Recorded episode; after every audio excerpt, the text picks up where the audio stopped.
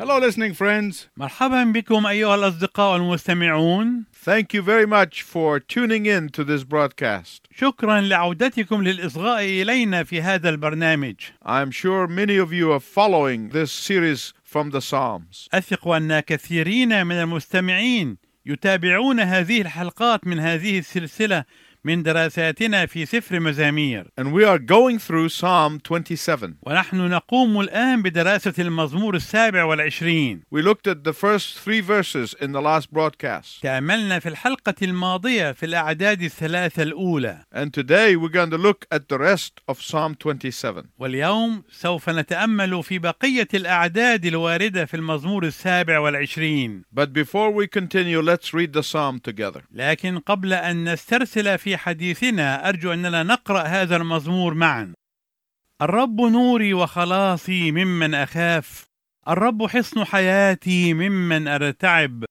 عندما اقترب إلي الأشرار ليأكلوا لحمي مضايقي وأعدائي عثروا وسقطوا إن نزل علي جيش لا يخاف قلبي إن قامت علي حرب ففي ذلك انا مطمئن واحده سالت من الرب واياها التمس ان اسكن في بيت الرب كل ايام حياتي لكي انظر الى جمال الرب واتفرس في هيكله لانه يخبئني في مظلته في يوم الشر يسترني بستر خيمته على صخره يرفعني والان يرتفع راسي على اعدائي حولي فاذبح في خيمته ذبائح الهتاف اغني وارنم للرب استمع يا رب بصوتي ادعو فارحمني واستجب لي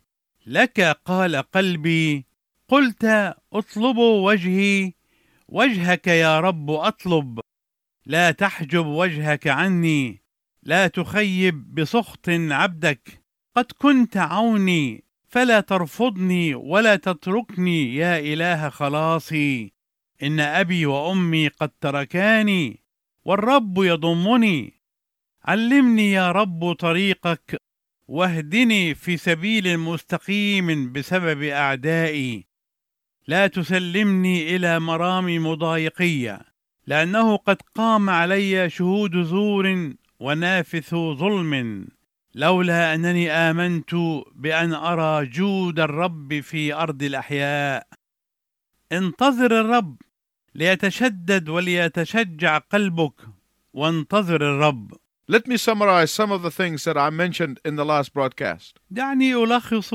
بعض الحقائق التي ذكرناها في الحلقه الماضيه Remember that the person without Jesus Christ has a darkened mind. تذكر ان الانسان بدون يسوع المسيح ذهنه مظلم They cannot see what you can see هم لا يستطيعون ان يروا ما تراه انت because we're all born with light bulbs in our heads لأننا جميعا ولدنا ومصابيح أذهاننا مطفأة and those who have come to know the Lord Jesus Christ as Savior and Lord أولئك الذين تعرفوا بالرب يسوع المسيح كالمخلص والرب لهم have that light bulb turned on. قد أضيئت هذه الأنوار في أذهانهم But what about those who live in darkness? ولكن ماذا عن أولئك الذين لا يزالون يعيشون في الظلام The devil uses them as tools to oppose, criticize, and ridicule us. الشيطان يستخدم هؤلاء الناس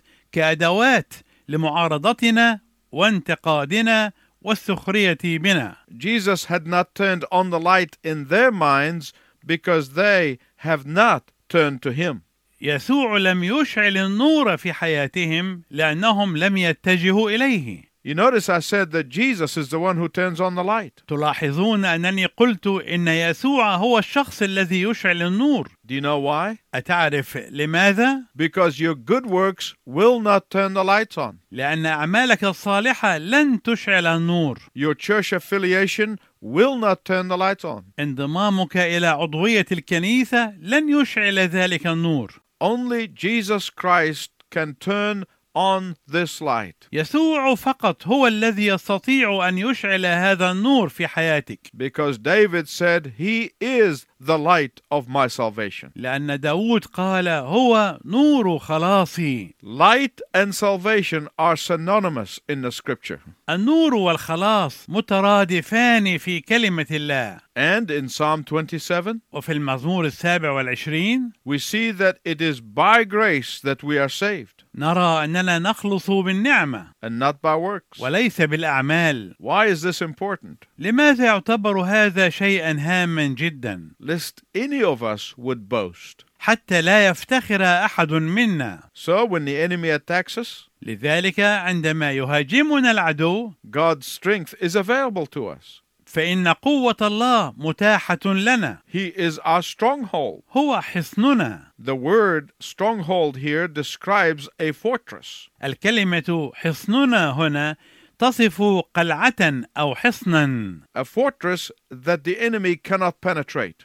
قلعه لا يستطيع العدو اقتحامها او اختراقها What does God do when his children who are under attack come to him for help? ماذا يفعل الله عندما ياتي اليه اولاده الذين يتعرضون للهجوم طالبين المساعده He shields us and puts a fortress around us. انه يحمينا بترس ويضع قلعه حولنا And that was exactly the secret of David's fearless confidence. وكان هذا هو بالضبط سر ثقه داود التي لا تخاف But David experienced something else, ولكن داود اختبر شيئا اخر something that gave him confidence in the midst of fear. شيئا اعطاه الثقه في وسط الخوف And that's the second point here in verses 4 to 6. وهذه هي النقطه الثانيه من العدد الرابع الى العدد السادس Worshipping God. عبادة الله David knew that the secret of victory in the battlefield is being on his knees. أدرك داود أن سر النصرة في ميدان المعركة هو أن تكون ساجدا على ركبتيك Oh, that doesn't mean that you do not go out and face the enemy. هذا ليس معناه أنك لا تخرج لمواجهة ذلك العدو No. لا But it means that you must practice worshiping God ولكن هذا معناه أنك ينبغي أن تمارس عبادة الله because that is the secret of your victory. لأن هذا هو سر نصرتك Paul said, One thing I do. قال بولس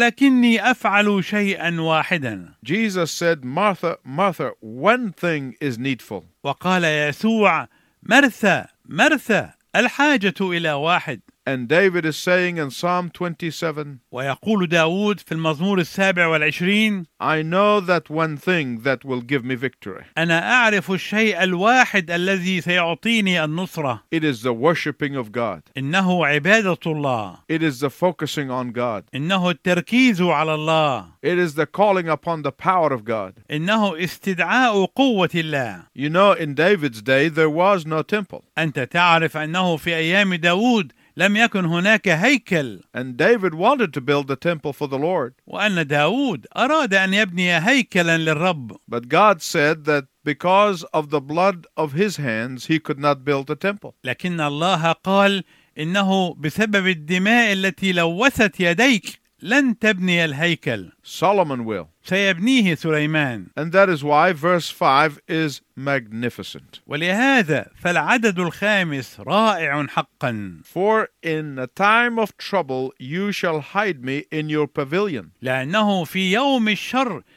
ستخبئني في مظلتك In the secret of his tabernacle shall he hide me. يسترني بستر خيمته In the eastern desert, في الصحراء الشرقيه When you come into a chief in the Bedouin tent, عندما تدخل الى رئيس في خيمه البدو you are safer in his tent than anywhere in the world. أنت تعتبر آمنا في خيمته أكثر من أي مكان آخر في العالم Because the resources of your host are at your disposal. لأن كل موارد وإمكانيات مضيفك تعتبر في خدمتك ورهن إشارتك His military defenses are yours. قواته العسكرية الدفاعية متاحة لك And because the tabernacle was a tent at the time, ولأن المعبد كان خيمة في ذلك الوقت David could say, استطاع داود أن يقول When I come to your tent, O God, عندما آتي إلى خيمتك يا رب I know that I'm protected. أعرف أنني في حمايتك I know that I can come and worship you, أعرف أنني أستطيع أن آتي إليك وأن أتعبد لك and you will receive me and hide me. وأنت ستقبلني وستخبئني I know that you will give me strength. وأعرف أنك ستعطيني القوة David could not enter into the Holy of Holies because he was not a priest. داود لم يكن يستطيع أن يدخل إلى قدس الأقداس لأنه لم يكن كاهنا But you and I, through Jesus Christ, are now made priests. ولكنك أنت وأنا من خلال المسيح قد صرنا الآن كهنة and we have access to the Holy of Holies by the blood of Jesus Christ. وأصبحت لنا إمكانية الوصول إلى قدس الأقداس بواسطة دم يسوع المسيح Let me tell you something that's very exciting. دعني أقول لك شيئا مثيرا جدا What David longed for is now yours and mine. ما كان داود يشتاق إليه أصبح الآن في متناول يدك ويدي And if you are being defeated in the battle of life, وإذا كنت تنهزم في معركة الحياة it is because you have not learned to go on your knees in the prayer closet. فما ذلك إلا لأنك لم تتعلم أن تركع على ركبتيك في مخدع الصلاة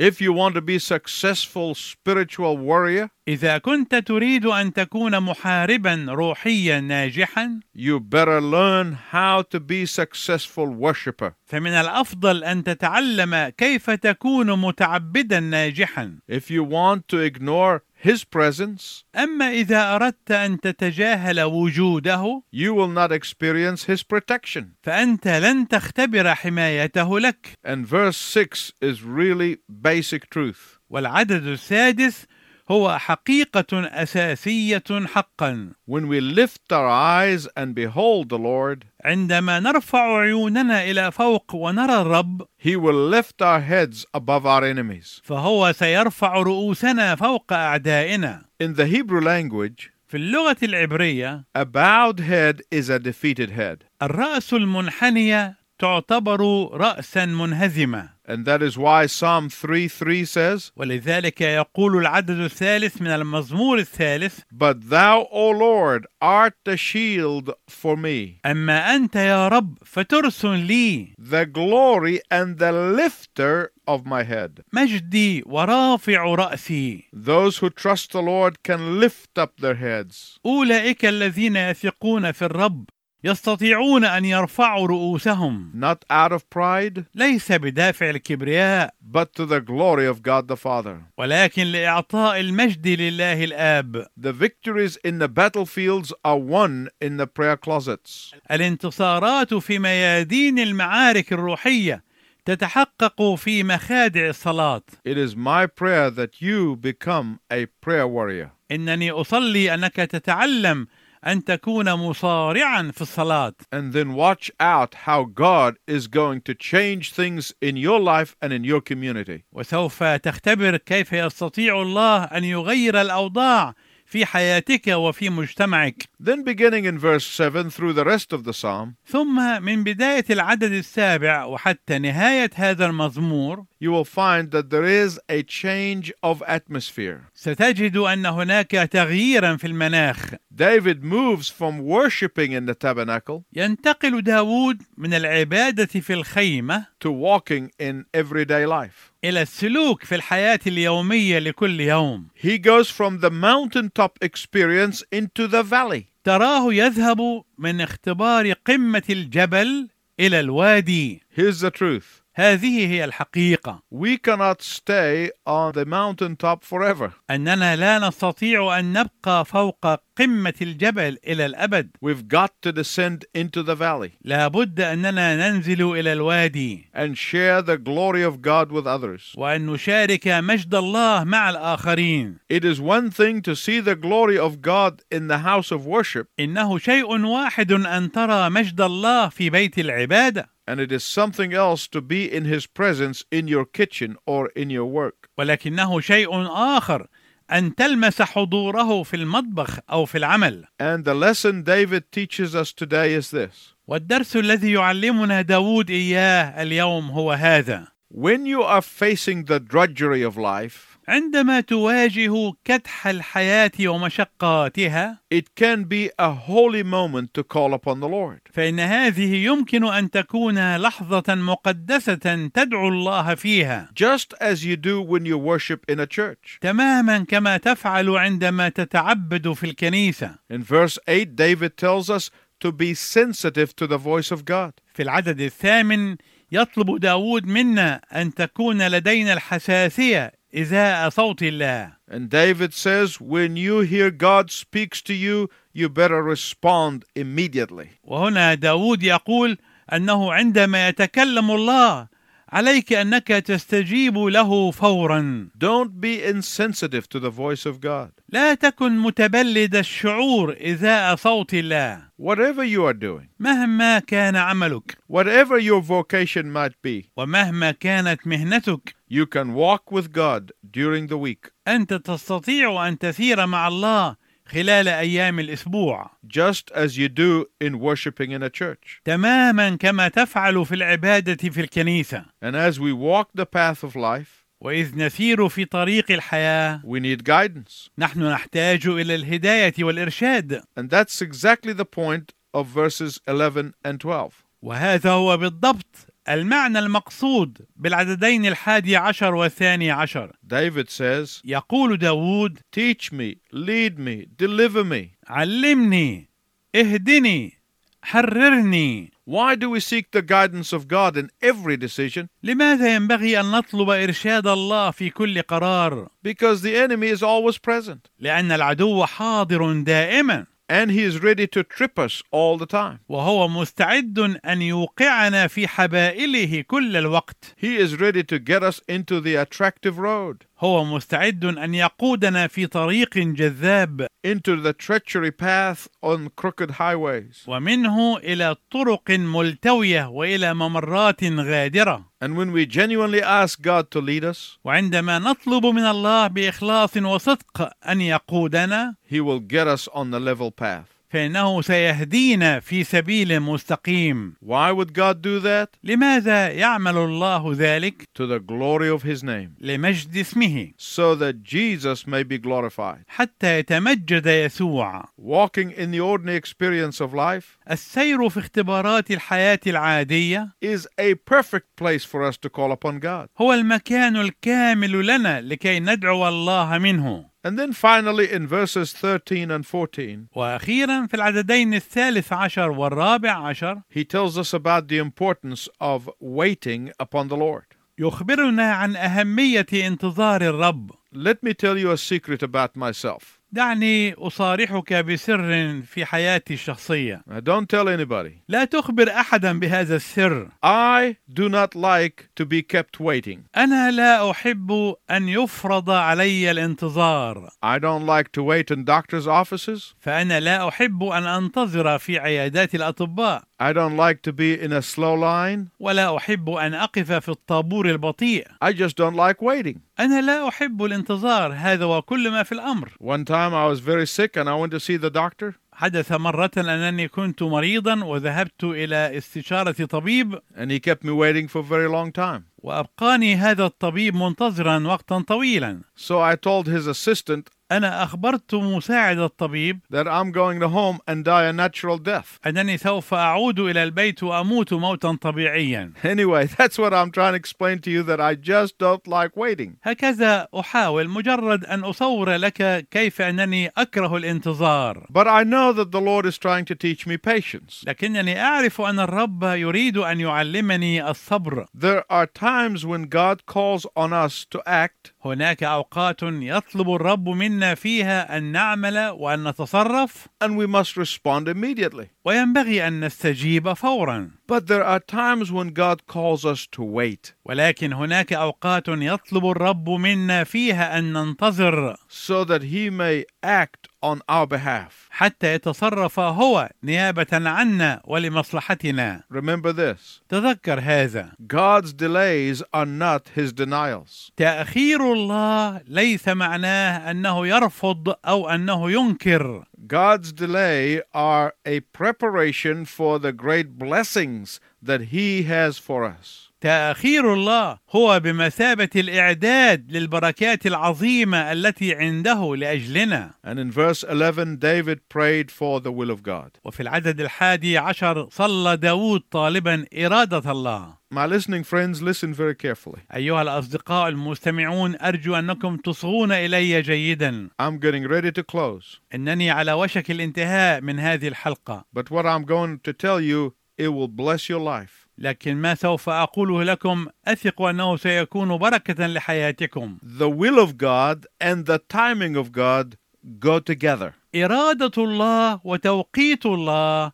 يسيران جنبا إلى جنب For you to do the right thing at the wrong time is an act of disobedience. بالنسبة لك أن تعمل الشيء الصحيح في التوقيت الخاطئ هو عمل من أعمال العصيان God says, wait, because there is yet work for him to do. الله يقول لك انتظر لأنه لا يزال يوجد قدامه شيء ما لابد أن يعمله And he does that in order to give us the next blessing. وهو يفعل ذلك لكي يعطينا البركة التالية And it takes as much courage to wait as to act. والانتظار يتطلب قدرا من الشجاعة مثل القدر الذي يتطلبه العمل From verse 13, it is very clear that trusting God will see you through to the end. من العدد الثالث عشر يتضح لنا بجلاء أن الثقة في الله سوف تؤكد عطاءه لك واستجابته لصلاتك God will not let us down. الله لا يمكن أن يخذلنا أو يتخلى عنا And that is why, my friend, worship, honor, and seek God. ولهذا أيها الأصدقاء ينبغي أن تتعبدوا لله وأن تكرموا الله وأن تطلبوا الله And that is the way God can help us conquer fear. وهذه هي الطريقة التي يساعدنا الله بها على قهر الخوف If we learn to worship, to walk, and to wait. إذا كنا نتعلم أن نتعبد وأن نسلك وأن ننتظر And I hope that you wait until next time when we bring you a new series of messages from the Psalms. وأنا أرجو أنكم تنتظروننا في الحلقة القادمة إذ أننا سوف نقدم لكم سلسلة أخرى من التأملات من سفر مزامير Until next time, I wish you God's richest blessing. فإلى أن نلتقي معا في المرة القادمة أرجو لكم بركات الله الوفيرة أيها المدعو للعرس العظيم يوجد لك ما كان إن رب العرس لا شك كريم فتعال بالإيمان فتعالى لا تؤجل كل من الخيرات عجل فتعالى لا تؤجل كل من الخيرات عجل إن ثوب العرس من أجلك يعمل فتعال بالإيمان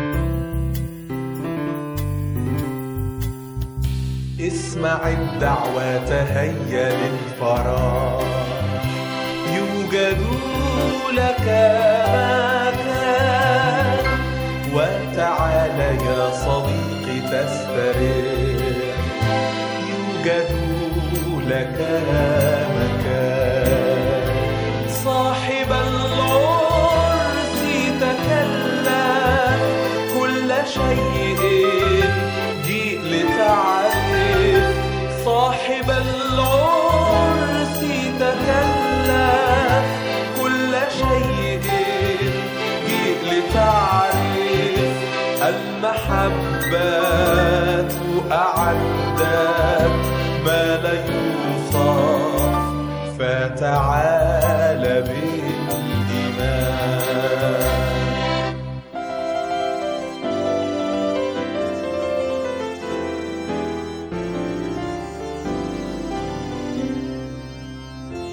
الذبائح دماء قد جرت فتعالى بالإيمان المسيح مات عنك لا تموت يوجد لك مكان مات عنك فتعالى وفديناك تعالى مات عنك فتعالى وفديناك تعالى قد أعد كل شيء فتعالى يوجد لك مكان الدم الغالي جرى فوق الصليب فتعالى بالإيمان يمحو آثام الورى دم الحبيب يوجد لك مكان فتعالى رغم شرك ضع عليه كل أمر فتعالى رغم شرك ضع عليه كل أمر المسيح قد أعد كل فضل وتعالى بالإيمان